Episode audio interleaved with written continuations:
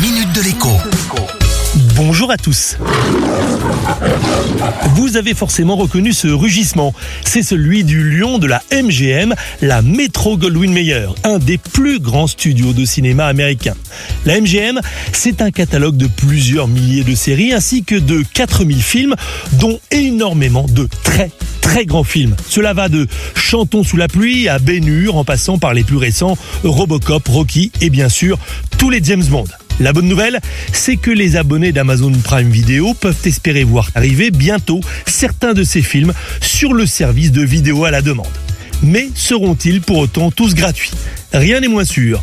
Pour ceux qui parcourent le catalogue d'Amazon Prime Video de temps en temps, à la recherche de quelque chose à regarder, il y a en effet régulièrement des surprises, des contenus inclus donc gratuits qui passent sans crier gare, payants.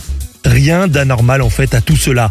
Netflix fait exactement pareil, sauf que chez Netflix, eh bien, le contenu disparaît totalement quand il n'est plus compris dans l'abonnement. Il y a une raison simple à tout cela. Quand un géant de la vidéo à la demande achète les droits de diffusion d'un film ou d'une série, eh bien il n'achète souvent les droits que pour une durée donnée, c'est-à-dire un, deux ou trois ans, rarement plus. Seuls certains vieux contenus restent en accès libre et encore ce n'est pas toujours vrai. Hur, par exemple, est aujourd'hui payant sur Amazon Prime après avoir été accessible quelque temps gratuitement sur Netflix. En attendant, maintenant que les cinémas ont rouvert, profitez-en pour vous faire une vraie toile ce week-end. À lundi. La minute de l'écho avec Jean-Baptiste Giraud sur radioscoop.com et application mobile Radioscoop.